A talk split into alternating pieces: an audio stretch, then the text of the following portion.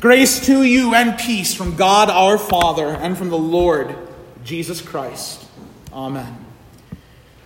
The Word of God from Ecclesiastes 1 and 2, specifically verse 2 of chapter 1. Vanity of vanities, says the preacher. Vanity of vanities, all is vanity. This is God's Word.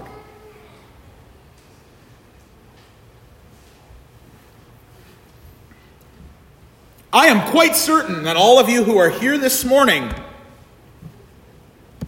have your minds clear, your hearts open, and there is nothing standing in the way between you and the Word of God this morning. Actually, I know better. We're a very distracted people in a very distracted culture.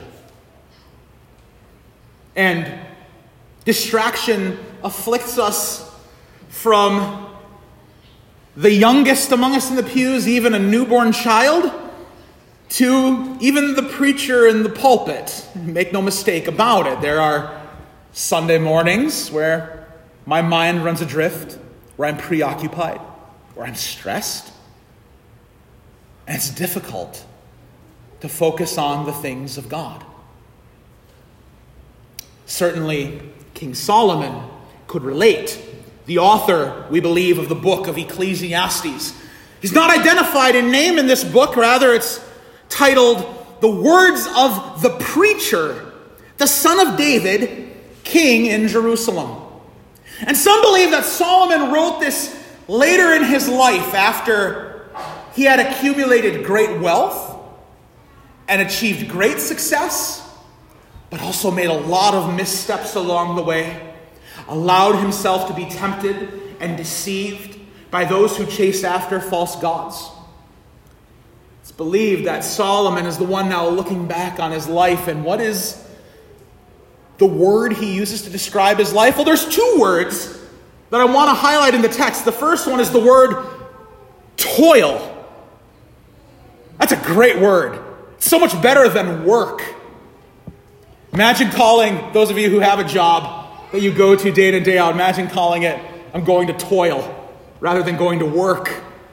Might be more accurate, wouldn't it? Toil connotes struggle, sweat equity. Not just work, but difficulty in the task. And Solomon recognizes that our life is filled with things that are toil for us.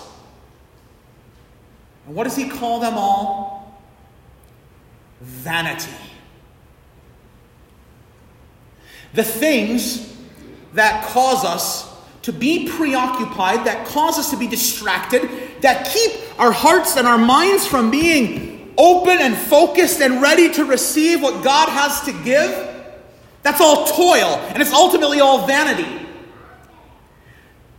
Now, we all come from different backgrounds and different walks of life. We have some things that we share in common, but what distracts you and preoccupies you on a Sunday morning could very well be different from what preoccupies me or someone else on a Sunday morning.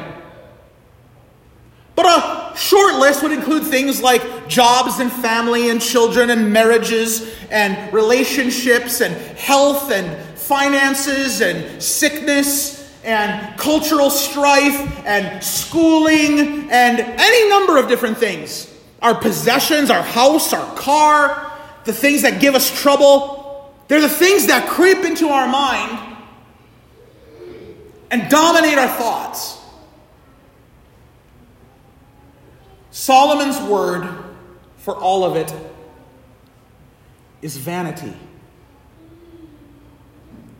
Do you mean, Solomon, that my marriage is vanity, that my family is vanity, that my job, as my case as a pastor, is vanity, that my relationship with other people is vanity? Solomon would say, yes. That's not to suggest they're not important. We're going to get back to that. What he means by vanity is the fleeting nature of the things that you have. So let me give you an example. A job, right? Jobs are important. We need our jobs to take care of our families, to make ends meet, put a roof over our heads, food on our table. Jobs are very important. And yet, it's vanity because it's fleeting. The word vanity in Hebrew actually could also refer to breath or wind. So, for example, what is a breath but a moment in your life? You breathe and then it's gone. The wind, it's here, and just as quickly, it's gone. And so it is with all the things of this life. Whatever job you have right now, you will not have that job once you die. There will be no need for pastors in heaven. Why would you need a pastor to speak the word of God and proclaim the word of God when you're all before the throne of God already? I can hear his voice straight to your ears. How blessed. The same can be said of any job we have in this life our vocations as husbands and wives, fathers and mothers, children, sons, daughters, brothers, sisters. When we die, in a sense, those relationships cease. I know there's the passage that Jesus talks about we won't be given to one another in marriage in heaven. And we kind of stress about that, oh, will I not be married to my spouse in heaven? Well, your marriage ends when you die. Stay tuned, you're going to have a better relationship with your spouse in heaven than you could even imagine having down here. Again, I'm getting ahead of myself. The thing is, the things of this life are fleeting. They are here and then they are gone. And that is what makes them vanity. And as Solomon relates for us in Ecclesiastes in this book, they are the things that cause us the most struggle the most sleepless nights, as Solomon says later in chapter 2 and in our text, about how all this toil that he struggles over and preoccupies himself over. He talks about how his days are full of sorrow, work is a vexation. Even in the night, his heart does not rest. This also is vanity. The things that keep us up at night the things that refuse to let us turn off our minds are things that do not last for eternity.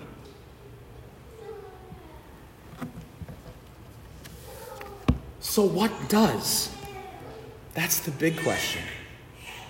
Solomon looks back on all that he has done in his life, everything that he has been engaged with, and he's, on the one hand, throwing up his hands, saying, Everything I've got, everything I have, it's all going to end up in the hands of someone else one day. Think about it. The children you raise, one day you're not going to be around to raise them and they're going to be on their own. Your health, your body. One day your body will die and someone else is going to take care of it. Someone else is going to take care of your funeral and laying your body to rest. And of course, the same can be said of our wealth, our personal possessions. They will go to someone else, and as Solomon says, we don't even know if that person will be a fool. We can hope if our children take over what we have, that they will be wise with it, but it won't be ours anymore. It'll be left in the hands of another and completely out of our control. That's why it's all vanity. Because it's all fleeting. And so, in the close of our text, Solomon reframes the whole argument. There is nothing better for a person than that he should eat and drink and find enjoyment in his toil.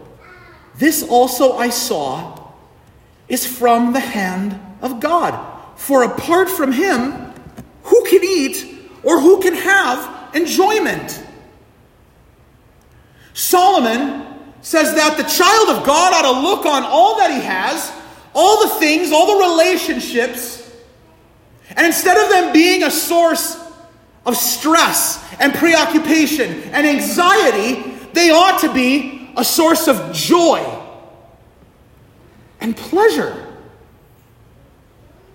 because they are from the hand of God.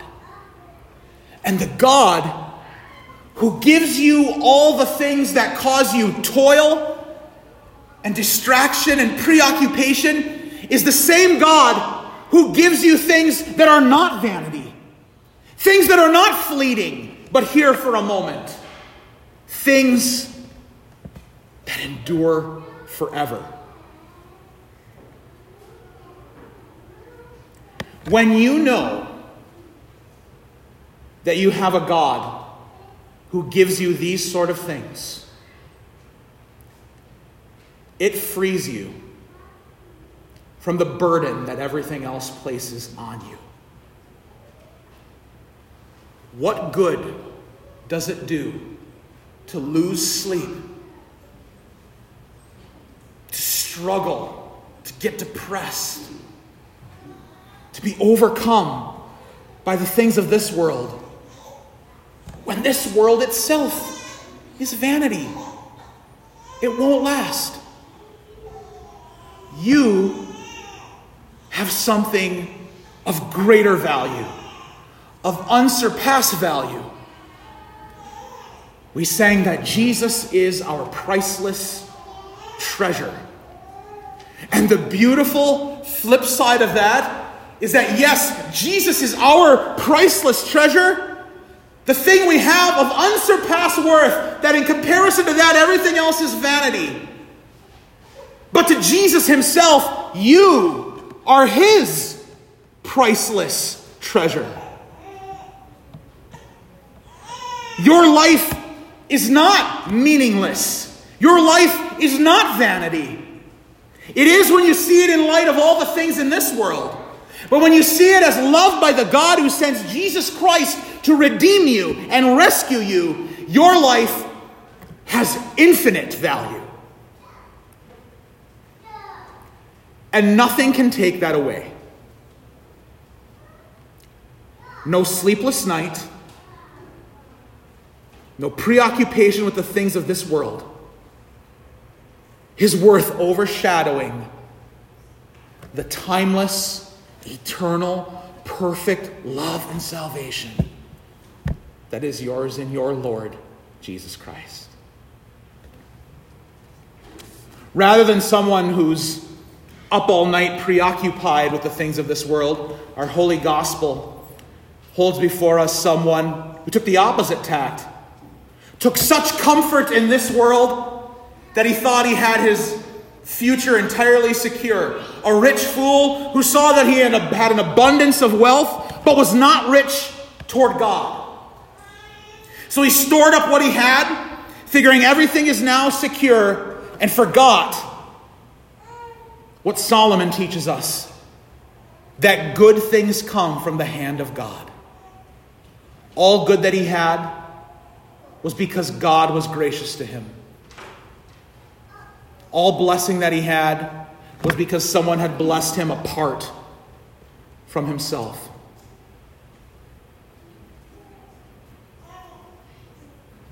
We are indeed a people too focused on the things of this world. Our time is divided as parents, as spouses, as friends, as neighbors, as students, as athletes belonging to sports teams, as employees working jobs. We get so preoccupied with these things that we forget that it's vanity, it's fleeting. What lasts forever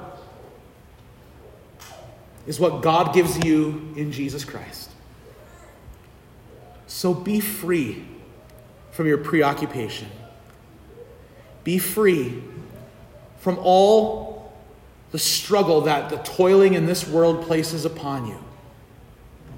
Christ gives you something that lasts forever. And because of that, He calls you to place your time, your treasure, your importance, your focus on the things that truly matter.